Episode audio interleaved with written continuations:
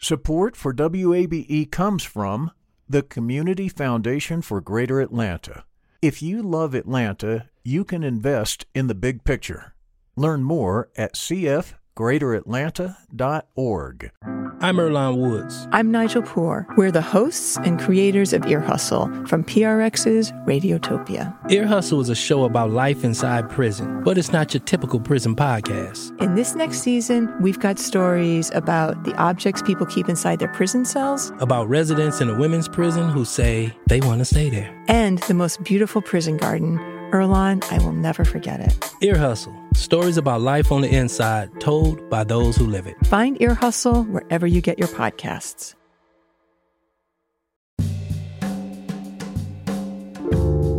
Partly cloudy skies. Welcome to this Thursday edition of Closer Look. I'm Rose Scott. Coming up in just a moment, a conversation about the intersection of tech and activism. The young people, what they have started, we can carry further we can scale. That's tech's favorite word. We can scale through technology. We really have got to look at the Black technologists that are building tools and platforms that we can get behind. I think this mm-hmm. is a moment like none other when people are, it's now in the consciousness of people to be looking for what Black founder or what Black company can we be supporting. Our week long series after the protest, What's Next Atlanta, continues in just a moment. But now, an update regarding the shooting death of Ahmaud Arbery. Greg McMichael, Travis McMichael, and William Bryan appeared via video for a preliminary hearing today. The McMichaels are charged with felony murder and aggravated assault. Bryan faces a felony murder and criminal intent to commit false imprisonment charge. Now, during the hearing, GBI Special Agent Rick Dial stated the following, and we should note it does contain a racial slur. Can you please articulate for the court what Mr. Bryan said he heard Travis McMichael say prior to police arriving after the fatal shooting. Yes, um, Mr. Bryan said that after the shooting took place, before police arrival, while Mr. Arbery was on the ground, that he heard Travis Michael make the statement, now, WABE News will have more later today during All Things Considered, hosted by Jim Burress. And now for the latest information as it relates to the coronavirus here in Georgia. There are 48,894 confirmed COVID 19 cases. The number of deaths statewide is reported to be 2,123, and there are 8,419 hospitalized. That's all according to the Georgia Department of Public Health at the time of this broadcast. And finally, Atlanta Mayor Keisha Lance Bottoms says she will establish a commission to oversee the city's use of force police policies. Now, Bottoms announced her decision in a tweet last night. This came after former President Barack Obama, in a town hall address yesterday, called on local officials to take action. So today I am urging every mayor in this country to review your use of force policies with members of your community and commit to report on planned reforms. What are the specific steps you can take? Also, a statement from former President and Georgia Governor Jimmy Carter was issued yesterday. It reads in part, quote, our hearts are with the victims' families and all who feel hopeless in the face of pervasive racial discrimination and outright cruelty. We need a government as good as its people, and we are better than this. Close quote. And again, that coming from former President and Georgia Governor Jimmy Carter. Closer Look returns in just a moment.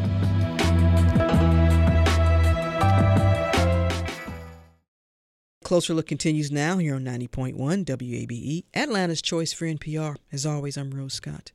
Facebook, Twitter, Amazon, Snap, and Apple. We all know those names, and they are in the tech space. And they've all publicly offered commentary related to the current nationwide protest taking place. In some instances, companies are donating money towards civil and human rights organizations. And then this week on Wired.com, there's a piece authored by Aarian Marshall and Arielle Pardes. It's called Tech Companies Denounce Racism Will Silicon Valley Change? The killing of George Floyd elicited corporate outrage and some donations, but well intentioned rhetoric has not always been followed by meaningful action. Close quote. And I invite you all to check out that piece. As this week's series continues, After the protests, what's next, Atlanta? Well, joining me now to talk about all of this in the tech space is Atlanta tech entrepreneur Jewel Burks Solomon. She's been on this program before. She's also head of Google for Startups for the U.S. and managing partner of Collab Capital. Also joined by Justin Dawkins, managing partner at Collab Capital and co founder of Goodie Nation. Not Goodie Mob, but Goodie Nation. Also, Barry Givens, managing director at Techstars and managing partner at Collab Capital as well. Thank you all for taking the time. I really appreciate it. Thank, Thank you for having us. Before we get into our conversation, uh, I want to give you all to take a moment and reflect on what has been taking place, not only here in Atlanta, all over the world. And Jewel, I'll start with you. Through your lens, what are you seeing? I am seeing I'm seeing a pivotal moment and opportunity for us as a nation to really recognize what happens when you have the compounding pain of a people and you have what's happened with coronavirus and the fact that we have 42 million people that are unemployed and you have folks in particular in the city of Atlanta that were already dealing with the inequities that we see um, with us being, you know, the top city in the country for um, this huge wealth inequality, and you put the coronavirus on top of that, mm-hmm. and then you put the visuals of us seeing us being murdered at the hands of people that are supposed to be in authority. Um, all of those things together creates the moment that we're in right now. I think there's a, a huge tie between all of it and um, we are seeing what happens when people are are tired and are fed up. And i think that is kind of what we're living in and watching right now. Justin? I think um, what we're seeing is i think opportunity is a great word.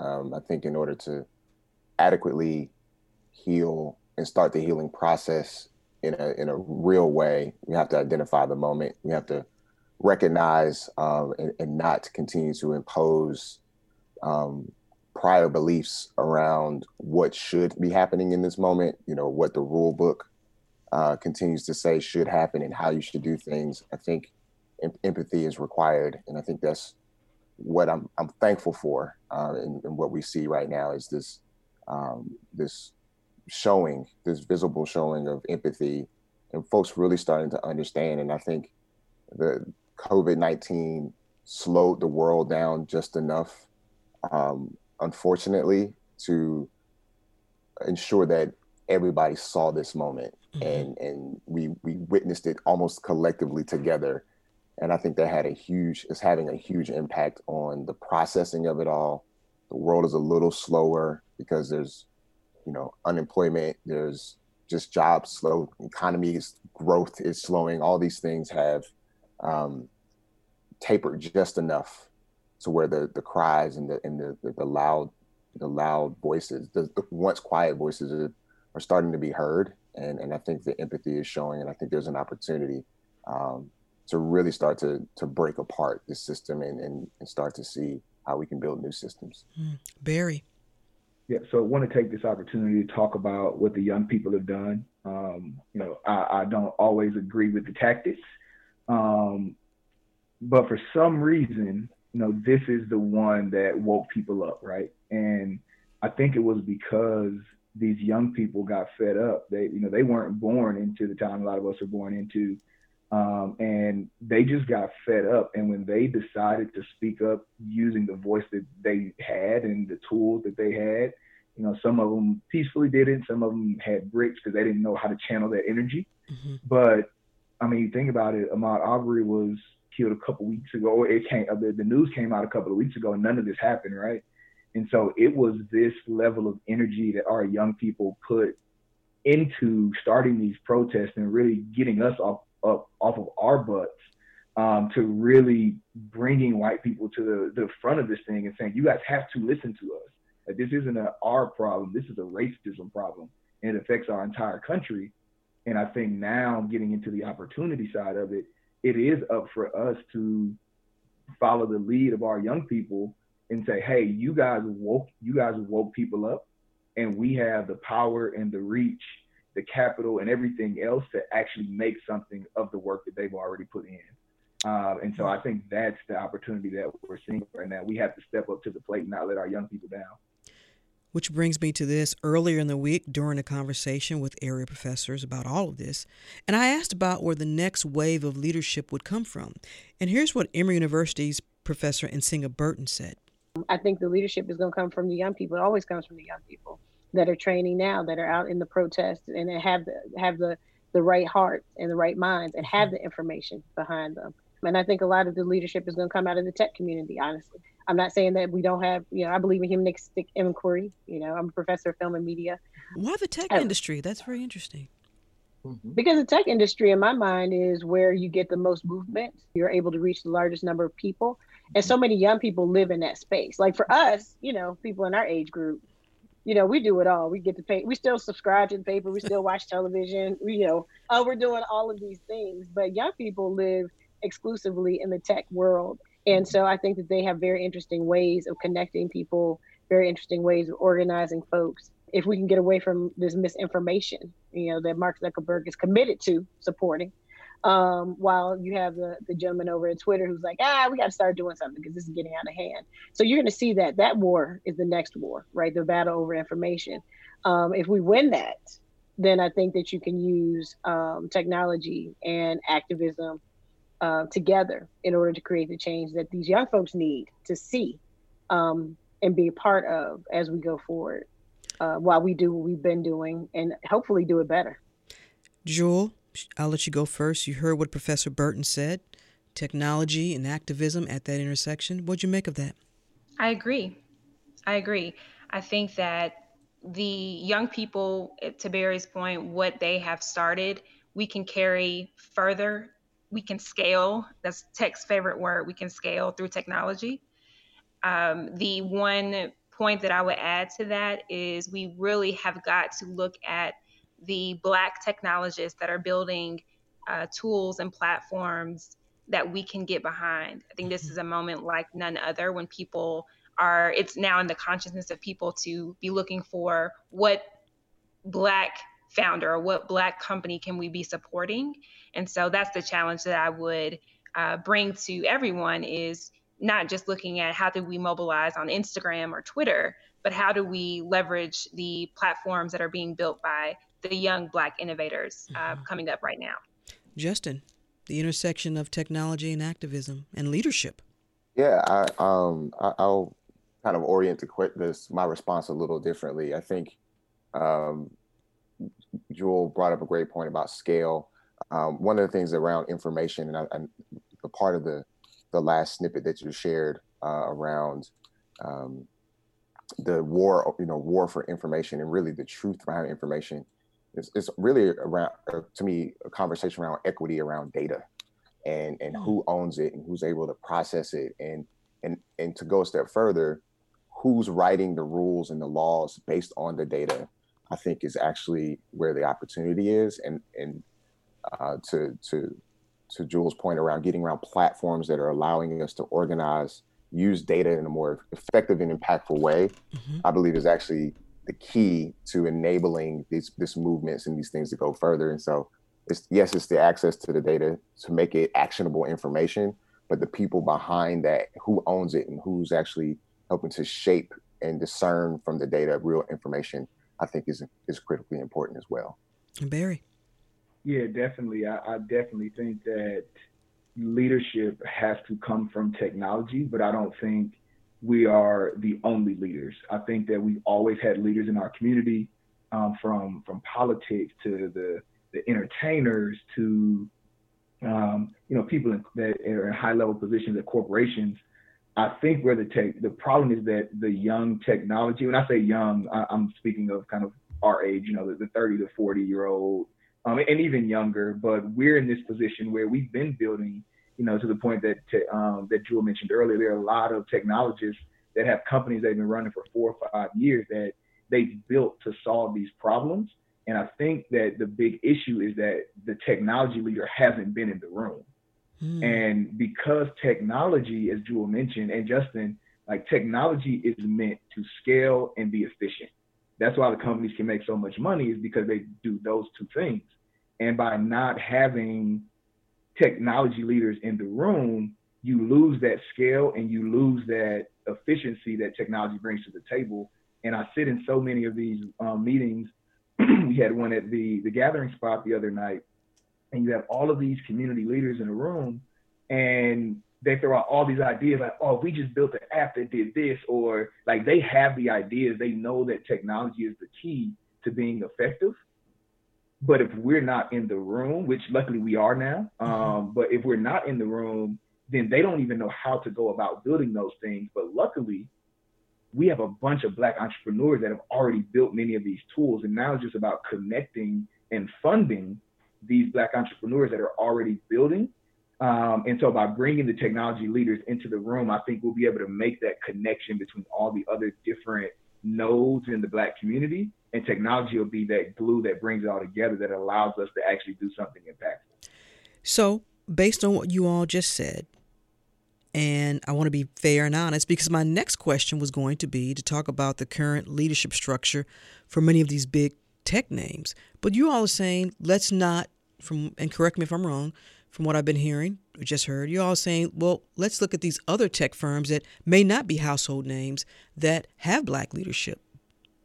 Is that what you're saying? Because I was going to say, you know, the problem is with some of these big tech firms, they lack diversity at the leadership, and then they also lack, one could argue, diversity in thought. So if they're taking the lead of issues about racism and other isms, that could be met with the side eye because someone could say, well, look inside your own house first. But perhaps that question I shouldn't even we shouldn't even tackle because you're saying, hey, there are other tech firms already in this space that are working on this. And that's where we need to look for the leadership and to get get ahead of this. Is that what y'all saying? Hundred percent. And I think it all falls into what do you define as a leader? Just because somebody has a multi-billion dollar corporation doesn't mean that they're a leader. A lot of it could have been luck. You know, I mean, a lot of people have had great ideas and they get the the right investment or they they walk into the right coffee shop and it was 10 other people that had that same idea so that doesn't make them a leader mm-hmm. that just means that they had success and so i think what happens is especially in the black community a lot of the people that are really leading the only way to get them funded to turn them into a household name is to walk through the doors of many of those white funding organizations so those venture capital funds but if I walk into a venture capital fund and I have a solution for my community and I'm being a leader by sacrificing my, you know, my uh my cushy corporate job to go and build this thing for my community. And then I'm depending on a, a, a white firm that doesn't have one black person that works there to write me a check to be able to bring this thing to life. Like those are the real leaders. The problem is that society has just quieted those those leaders that are building the important the really important things like the, the ubers and the scooter companies and all these things that are being funded those aren't important like we were walking we were doing just fine like yeah they make life more efficient but they're not substantially important to the progress we need to make and the people that are trying to make the progress have been quieted by through the use of or through the lack of funding and so those leaders are the ones we need to bring up um, and I mean, we can we can list them off here. You have you know companies like um, Empowered here in Atlanta that's really on the forefront of um, voting and legislation. Same thing with Civic Eagle, um, empowering lobbyists to to go out and stay connected with the things that are going on in their community. Um, Legal Equalizer um, built a, a, really cool application for people when they get pulled over to be able to immediately record, call a lawyer, and notate everything that's happening so they can be safe. Um, courtroom five, allowing you to to learn how to be your own lawyer if you don't if you can't afford and you don't trust the public defender. Like we have people on the front lines building these things, and we have to support them and bring them to the forefront. Well, the problem is, and I'll let Jewel and Justin also weigh in because Barry, those tech firms you just listed, they sound awesome. They sound great. I've never heard of them, and I know I'm not alone. So then, how do we get those? firms, those companies, as Curtis Mayfield will say, got to get them to the people. Jewel? Yeah, I mean, not to do a quick commercial, but this is exactly why we built Collab Capital to make the connection between these incredible innovators. Well, that's why and... you're on the show to promote. yes. Um, but yes, this is exactly why we built. We we saw a need in the market for the connections between these innovators, the right capital to fuel their growth, and the influencers, the people that can spread the message more quickly. So that's literally what we're doing is finding the best black innovators that are building companies that are solving real problems and making connections and making sure that they have the resources that they need to push these solutions forward. I want to dissect a little bit further. And Justin, since you're a managing partner as well, uh, take that a little bit further for our listeners. You know, Jewel just mentioned this firm that Collab Capital, and someone saying, okay, now what's the next step? How do I get involved? What do I need to do? Who is this for? All great, yeah, all great questions, and and and we love to talk about uh, Collab. Uh, we we're definitely aware and mindful of the times, and, we try to be sensitive to the, the pain that people are experiencing. Um, but we we we believe that we've we started the work to do this work years ago. Uh, we we recognize that the, this is a moment in time where things are are highlight highlighted and and emphasized rightfully and justly. Um, so, um, but we're working on a model, and we've been we pulled together um, some amazing concepts and kind of pulled them and said, you know, what if we actually, um, and this is more of a yes and idea, not an or, what if we actually, uh, while dismantling old systems, built mm-hmm. new ones and, and actually started to leverage the financial capital that, that our communities have generated and putting and making that more efficient and put, you know, efficient and putting that to good use. And, uh, but also this thing called social capital. Like, what if we learned and created new ways uh, for those that have access to to business opportunities and business development, uh, large audiences and, and, followers. What if we actually put that social capital to work as well and use that as mm-hmm. a vehicle and as a mechanism to invest in these innovative businesses? And so when we started to ask ourselves these questions, uh, the result was Collab Capital and, and all of this the wraparound services, support, and, and activation of social capital, which is critical uh, mm-hmm. uh, to the growth of any business. So we, we have the viral mechanism, as they say in the tech world, um, built into our, our financing model, into our capitalization model.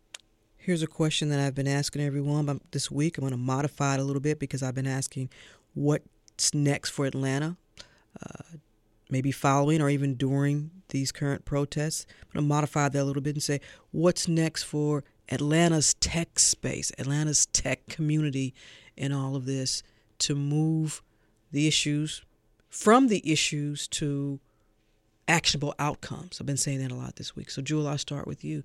I think what's next is for us to stand up as the leaders. Many of us in the tech community have been quiet and we just work on you know our products and we don't necessarily want to speak up and say what we're working on but now is a time for us to stand up and say hey we've been doing this work for many years. It's not new. We are not just pushing something out because we're being responsive to what's happening. We actually have already built the infrastructure, we've already built the solutions. Now it's time for you that now are awakened and, and have a desire to be supportive and to be helpful to actually back the things that have already been built. And so we invite people to do that. I think it's an Atlanta has a unique responsibility and positioning to be the leader on this particular issue around how do we um, leverage technology to solve these big, uh, hairy problems. So I think if we stand up and say, "Hey, we we we've thought about this. We know what the issues are, and we have solutions to these issues. Join us, follow us. You don't always have to reinvent the wheel."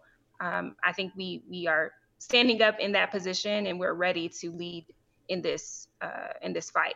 So, Jewel, let so, me ask you this. Sorry, yeah. my apologies for interrupting. Who do you take that message to? Is it elected officials? Is it the General Assembly? You know, is it area colleges and universities? Who who do you take this message to to say, look, we're here, and this is what we can provide?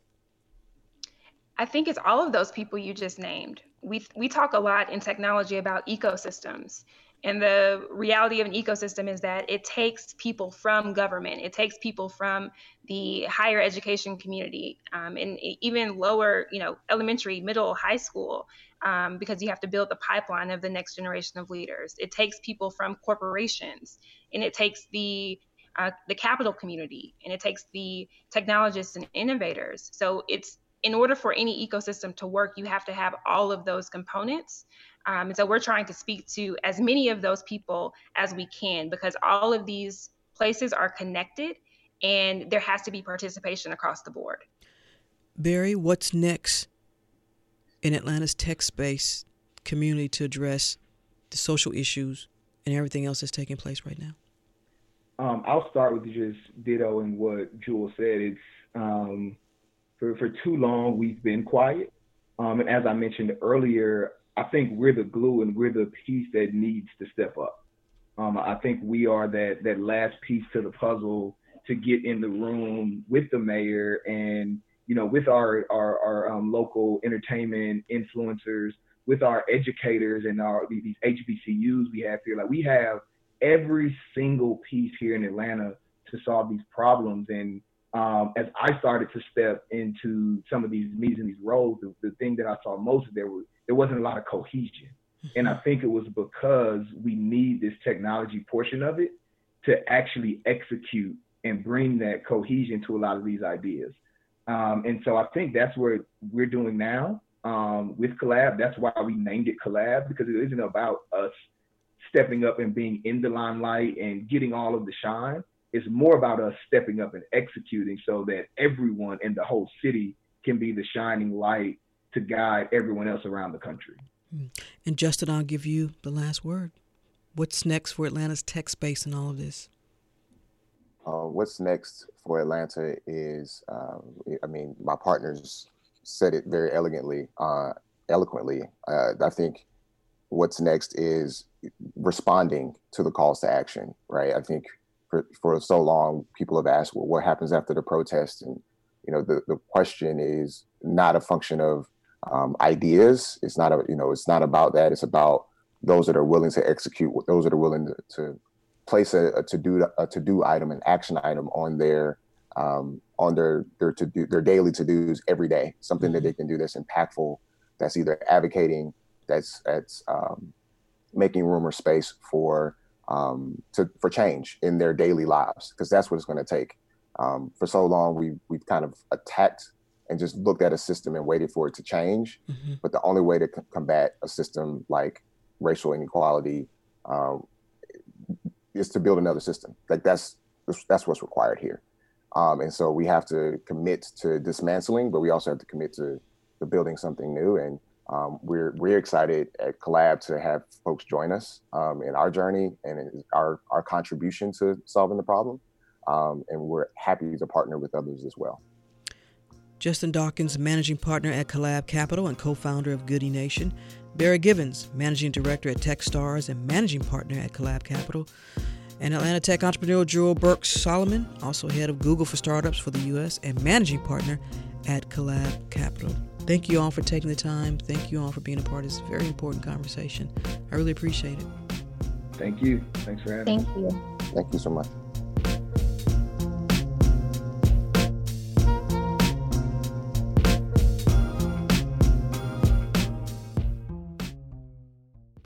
Support for WABE comes from the Community Foundation for Greater Atlanta. You can go beyond giving to impact. Learn more at cfgreateratlanta.org. The field of mental health counseling is growing rapidly, and Richmont Graduate University can equip you with everything you need as a licensed professional counselor while integrating your faith into your clinical practice. Programs are offered in Atlanta, Chattanooga, and online. Apply today at richmont.edu. That's R I C H M O N T.edu. Closer Look continues now here on 90.1 WABE, Atlanta's Choice for NPR. I'm Rose Scott. Here's a question What makes a productive protest? and what steps are being taken to equip a new generation of protesters and organizers with the tools they need. Well, we now turn to Blue Institute, which stands for Build, Lead, Uplift, and Empower. It's a youth advocacy organization that trains young millennials of color to become electoral leaders. The group recently launched a new initiative focusing on community building for young organizers. Joining me now to discuss this is Ashley Robinson, principal of the Blue Institute. Ashley, thanks for taking time. I really appreciate it. Absolutely. Thanks for having me, Rose. Glad to be here. Well, first, I want to start by getting your thoughts and as you reflect on this past weekend's events, the mm-hmm. protests mm-hmm. that erupted into something else. What was your takeaway from all of this? This is a response to what Black people have been saying for a really, really long time. I think, as a general matter, we're just tired. You've got traumatized communities who are sick and tired of being sick and tired, are tired of being afraid of police, tired of systemic racism.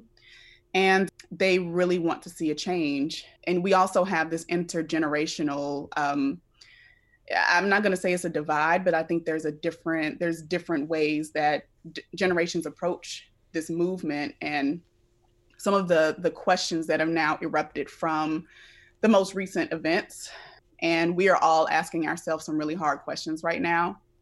And I think that's one reason why we began this initiative with Frontline Academy. We are just very tired. And I know that there are young people who are very scared, who are concerned, who are stressed, very frustrated, and almost feel like they don't know what to do, where to go, and protest. And you know even when it moves into violent protest i think is a, is is a form of protest. And that's just where they know to go instead of you know thinking through how do we actually take that frustration and move it into some critical action let's back up a little bit because we have been hearing for so long now particularly with mm-hmm. this generation i'm going to say those that are let's just say 25 and, and younger that there is sure. this disconnect with history they hear yeah. about Dr. King, they hear about Malcolm X, they can at least still see Congressman John Lewis, Andy mm-hmm. Young, mm-hmm. Shirley Franklin, particularly I'm talking about Atlanta here, all those folks with ties to Atlanta, but right. they are generations, they're in their grandparents' generation, and for some could be their great grandparents' generation. Yes. So the notion of this disconnect also through your lens that plays a part in how you all structure and come up with the ways to reach this generation? Yeah, we've got some very, very powerful, brilliant leaders in this city and who have really paved and charted a, a, path for us forward. But I do think that there is a generational divide. We don't have a, a Martin Luther King now, we don't have a Malcolm X.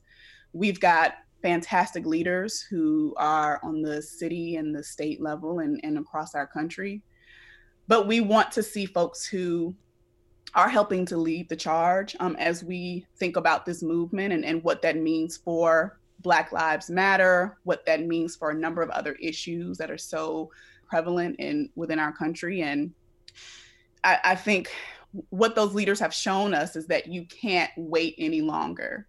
And I think that's what's so powerful, you know, just having the the gift of still being able to be with Congressman Lewis, to still see him, to still see him fighting. But seeing him fight back in the day when he was 25, um, and and and alongside Dr. King and a number of our other leaders who have paved the way here in, in Atlanta specifically, we need to see those same types of leaders today.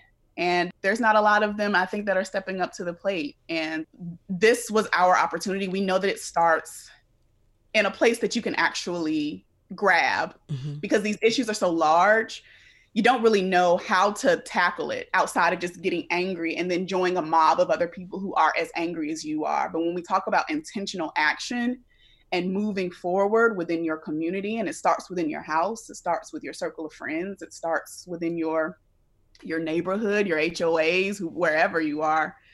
Those are i think pieces that we can take that moves into a, a much larger civic conversation about how do we treat each other? How do we how do we lead with love and and selflessness and and all of the the adjectives that are so very important when we think about leadership well, Ashley, I want to get your thoughts on this because I have talked to young people, teens, Mhm, and I've mhm. asked them to, through their words, through their lens. I, I love to use that phrasing because I think it's so important. Through their lens, to tell me what the current movement is about, and Yeah. and for some of them, it's a long pause, or it's honesty. And I love when they call me Miss Rose, and they'll say, "I don't really know, Miss Rose," and Yeah. some will have an answer. Law enforcement or the police. hmm Some will say, you know, another topic. They'll say, well, there's still a lot of racists in America. That's but right. do we have to start defining or helping them to at least try to define what a movement looks like for them and what those issues are important to them? Could be the issues with law enforcement or racism. I've had Yeah. young kids ask me, why is my family poor? hmm Absolutely. When I worked in Leader Abrams' office while she was House Minority Leader, one thing we were very intentional about doing, and, and I am so blessed to have been able to have that opportunity, is when we went to any community, anywhere across the state, we don't talk to folks about what we think their issue should be. Obviously, in this progressive space, we can talk about women's choice, we can talk about immigration, we can talk about LGBTQIA rights, we can talk about all of these things, Medicaid expansion, whatever. But at the the the deepest level, we ask people what they care about first. And I think that's where you have to start.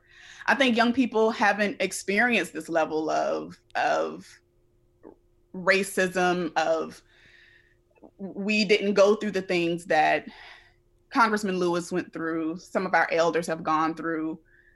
We don't know, we just haven't seen it and, it, and it's so it's a it's jarring, I think, to us mm-hmm. to to be able to, to have to see that. And we know that it is wrong. And I think beyond anything, we just want people to treat us right. Like I don't have to be killed because I was a, I was because you assumed I was stealing. Like I don't think theft is a crime that is punishable by death. And so I I think at, at the very core of what all of these issues are, it's just we want to have an, an equal say. We want to have the same opportunities. We want to be able to to love the same way. We want to be able to make money and and to to be successful. And uh, young people, as, as we grow up, um, I'm 33, about to be 34 in the fall, and I'm on the older end, I think, of the millennial spectrum. but um, I have a 19 year old sister, and I talk to her about these things. They are as angry and as upset.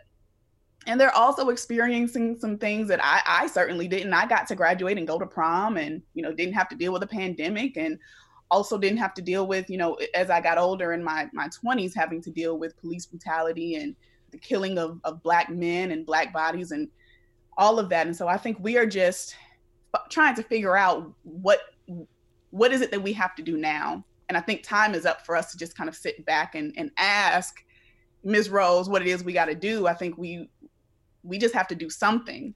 And I think that something starts with doing something constructive and really figuring out, asking ourselves those hard questions is what is it that's really bothering me? What are some of the things that whether it's student loans, whether it's, you know, I'm not making enough money to help my family. I had a conversation with a young woman who's um, in her early 20s and she's like the only breadwinner in her family right now and, and, a family of three with her mother and father. And, you know, we, we're dealing with some pretty heavy stuff too. We, we have to manage households and we have to, you know, make sure that we can come home alive um, from a long day's work. And so I think, you know, now is the time where we really have to step up and start to assume our rightful place in demanding what the Constitution told us was a right, what we know is an unalienable right as a human being, and, and just treating one another as such. So when you talk about demanding what's right, and if that's going to be through a protest, you use the word constructive. If Mhm. you're going to define a constructive and productive protest through your lens and through the Institute, how do you all see what that should look like? I know that we can't teach everyone in a matter of three weeks how to start their path in organizing and movement building. But what we can do is respond to, and this started with Ahmaud and um, and in Brunswick, and because we had we had already previously done a training in Brunswick, we felt the best way for us to give back to that community is to do what we do best, and that's to train. And so we wanted to equip young people and we have more than young people now. Like this is this is open to everyone. So we've had folks from Brunswick join us. We've had folks from around the country, folks um, internationally join us. We have we have over 300 registrants, but it starts with learning and and really kind of implementing some of the more basic tools that you can consider when you start thinking about your action. Mm-hmm. and so we um during our first session we we hosted living rooms and so we wanted to to really kind of set the stage for what a conversation looked like why why were we gathered together in this space right now and we hosted living room conversations which are zoom breakouts. But um, it was you know about 10 12 folks per group and we had some facilitators to really ask some difficult questions. And the first question that we made that we required was how are you feeling? And people didn't think that that how are you feeling? question would really kind of break them down in the way that, that it did but mm-hmm. it really opened the door for um, very honest conversation amongst a diverse group of people it was very emotional um, but then we we move into these next two weeks of uh, of action and now we are equipping them with the tools and we're, we're training and so this is like the, the doing part and so they leave us we give them a plate essentially mm-hmm. so you come to our house we we feed you, we talk to you, we love on you, and then we you leave and we and we give you a plate. And so that plate is, you know, we we ask them to to ask those hard questions within their intimate circles. We're we're going to talk a, a, little bit about people mm-hmm. and you know how do you gather your people together? How do you network? How do you what what is called in the organizing space relationally organize?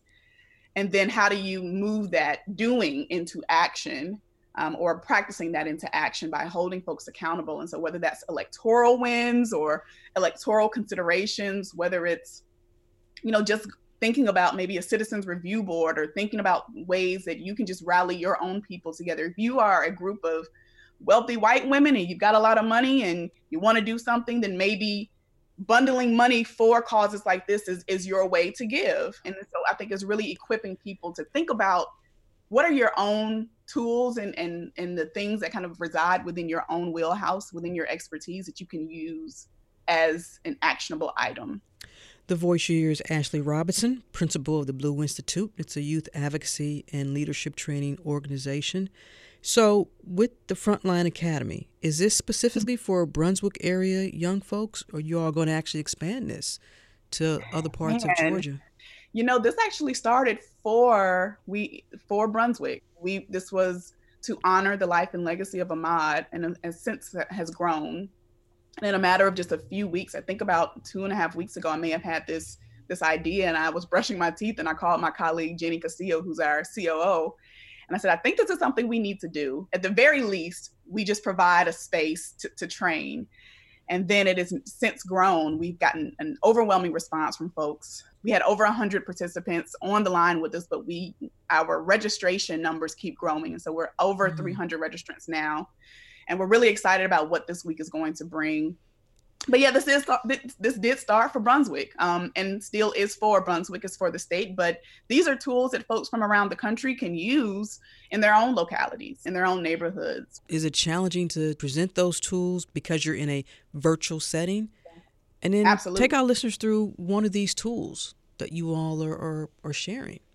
We, Jenny and I thought very deeply about if I were, and, and not like we're movement people. I mean, you ask Leader Abrams, she, and she'll tell you, well, you are. You just don't really consider yourself one because you worked in a legislative space.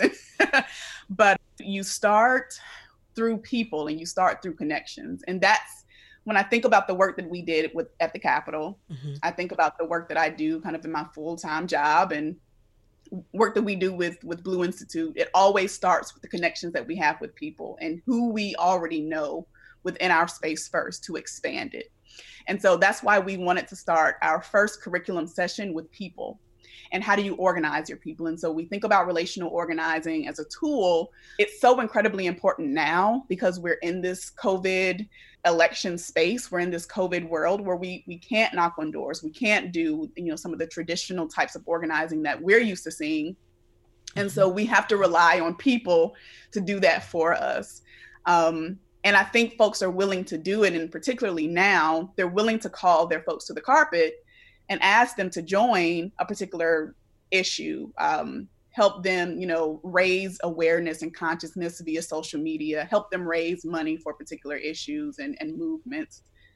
And, you know, I think the digital space is so incredibly powerful, not only because it's a free tool, mm-hmm. but because it's a tool that you're able to use to get to your network. Um, and these are folks that I wouldn't be able to get to any of these folks if I didn't already connect with people on the ground, you know, like folks who are running for office in Brunswick, like Cedric King, Commissioner Booker. And if I call Commissioner Booker, Akeem Baker, who was Ahmaud's best friend, is Commissioner Commissioner Booker's nephew. And mm-hmm. so that's that's the connection. And so that's how I got to Akeem. And then, you know, then I got to all of the the really the the group of really brilliant, passionate brothers that are working within that I Run with Maud campaign.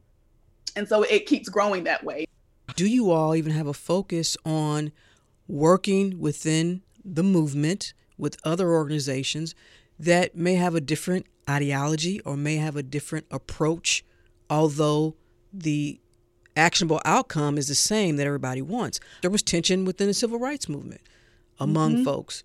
Do you address that? Absolutely. You can't get any good work done without getting different perspectives anyway. And so you have to I mean, this isn't as glaring as like working across the aisle, but to some degree it is. You know, you you have to get another perspective in order to get the whole picture mm-hmm. of what it is that you're looking to do and and and how you can best approach your work, um, whether it's a particular movement issue, what have you so yeah we, we definitely do talk about how do you have those types of conversations. And i think those types of connections are still very healthy to the movement because it also gives you another perspective. Because if you've got so many folks around you who are saying the same thing you're saying you're you're really speaking to the choir and we and we don't want to do that which is why i think those living rooms were so important because it really offered different perspective. I mean black folks had talked about you know white guilt and you know all of those things but those are needed conversations that we think uh, that we need to have that we just aren't having enough of. Does it include talking to what we call the old guard, the ones that we can Absolutely. still reach, the Congressman John Lewis or, or, Ambassador Young and any other notable civil rights activists that are still around, Xernona Clayton, mm-hmm. even the the wave after them, uh, former Mayor Shirley Franklin and, and others. Right. Does that include bringing them into the conversation? Because we started this conversation talking about the disconnect with the generations. Mm-hmm. Yes, and I think the old guard has so much to teach the the new wave of of leaders that um, it would be disrespectful not to include them in that conversation. Um, but also, there's so much wisdom that resides within them that you you have to, mm-hmm. um, and, and you see where we have been where we have gotten because of them. And so they must have done something right. we aren't where we want to be, but they they do have a recipe that they've got to ca- carry down to us. And so it's certainly, an, I think, an intergenerational conversation, and we are very intentional about that in all of the work that we do. And so we must have those conversations. Those conversations are essential. Do you have a conversation about interracial collaborations or allies Mm-hmm. A lot of conversation has been made about some of the folks who willingly collaborated or just may have come in on their own to be part of the protests. Some of those groups have been accused of actually being agitators as opposed to being allies. Yeah. Do you have that conversation about how to maneuver through all of that? Absolutely. You know, these aren't conversations that are are easy ones. I participated in the one of I think the first rallies when all of the news broke about Ahmaud at the Capitol, and it was a it was a small group of folks there, and there was a young white man that joined us, and I think that may have been the only white brother that was in the group. it was about maybe 30, 40 people, and um, at the end of that rally, he said, "You know, it's really been a blessing to to to really just be here with you all alongside you. We need more people like that who are probably asking themselves some really hard questions, but know that they have to do something. And in no way can they ever understand the uh, the plight of being a black person in America. But in whatever way they can, use their own privilege and and and be able to use that privilege with integrity at all times. And i think that's what some folks are just have been i think a little scared to do. And so we we do have those hard conversations. Blue institute although we create spaces for young people of color because we just don't see enough of our folks who are in these electoral spaces and are doing this work and are creating all of that strategy but we can't do any of the work that we do without really understanding the other side too. And so we do have young white people come to our, our trainings now we do let them know like we are going to have some really rough conversations and just to let you know but we welcome you to this space because we do need the different perspective and we we do need allies as well and finally ashley as we wrap up this current training series about three weeks but i know mm-hmm. someone mm-hmm. saying and i know you know there may just not be enough time so after this will the young leaders be able to come back seek more information? What further resources can y'all offer them? Yeah, right now we're considering some opportunities to write op-eds. When we hopefully get to some some semblance of normalcy. We'd like to host a, a larger Blue Institute convening where young people can come together in a setting that is safe and um, and to talk about these these issues for uh, over a, a, number of days together and really create that sense of community um, and togetherness in person so as we, we're, I'm sure we may have to exp- extend this training. Three weeks isn't enough, but we have been having a really good time so far. For those of you listening, I encourage you to join us. We have a DJ because we're young and hip and we like music. but we have a DJ that that kicks off our our time together. That's from six to six thirty. So if anything, if you just want to hear some good music, you can jump on at six o'clock. You know, we have captured all of that information so we can take the next step into what we know is going to be a change in our country. We know a change is a coming, and that change starts with young people. It starts with those who are angry and frustrated and now want to get off of their butts and do something. And so this is our small attempt to allow folks to be able to do something alongside us. Ashley Robinson is principal of the Blue Institute, a youth advocacy and training organization. You can find more information on the Frontline Academy on our website. Ashley, thank you so much for taking the time. I really appreciate it. Thank you always, Rose. Have a good one. That's it for this edition of Closer Look, which is produced by Grace Walker and LaShawn Hudson. Our engineer is Shelley Canavy. If you missed any of today's program, it's online at wabe.org slash closer look. And of course, you can listen to Closer Look weeknights at 8 p.m. and listen whenever you want because Closer Look is now available as a podcast. Just visit NPR One or your favorite streaming app and subscribe. This is 90.1 WABE, Atlanta's Choice for NPR. I'm Rose Scott.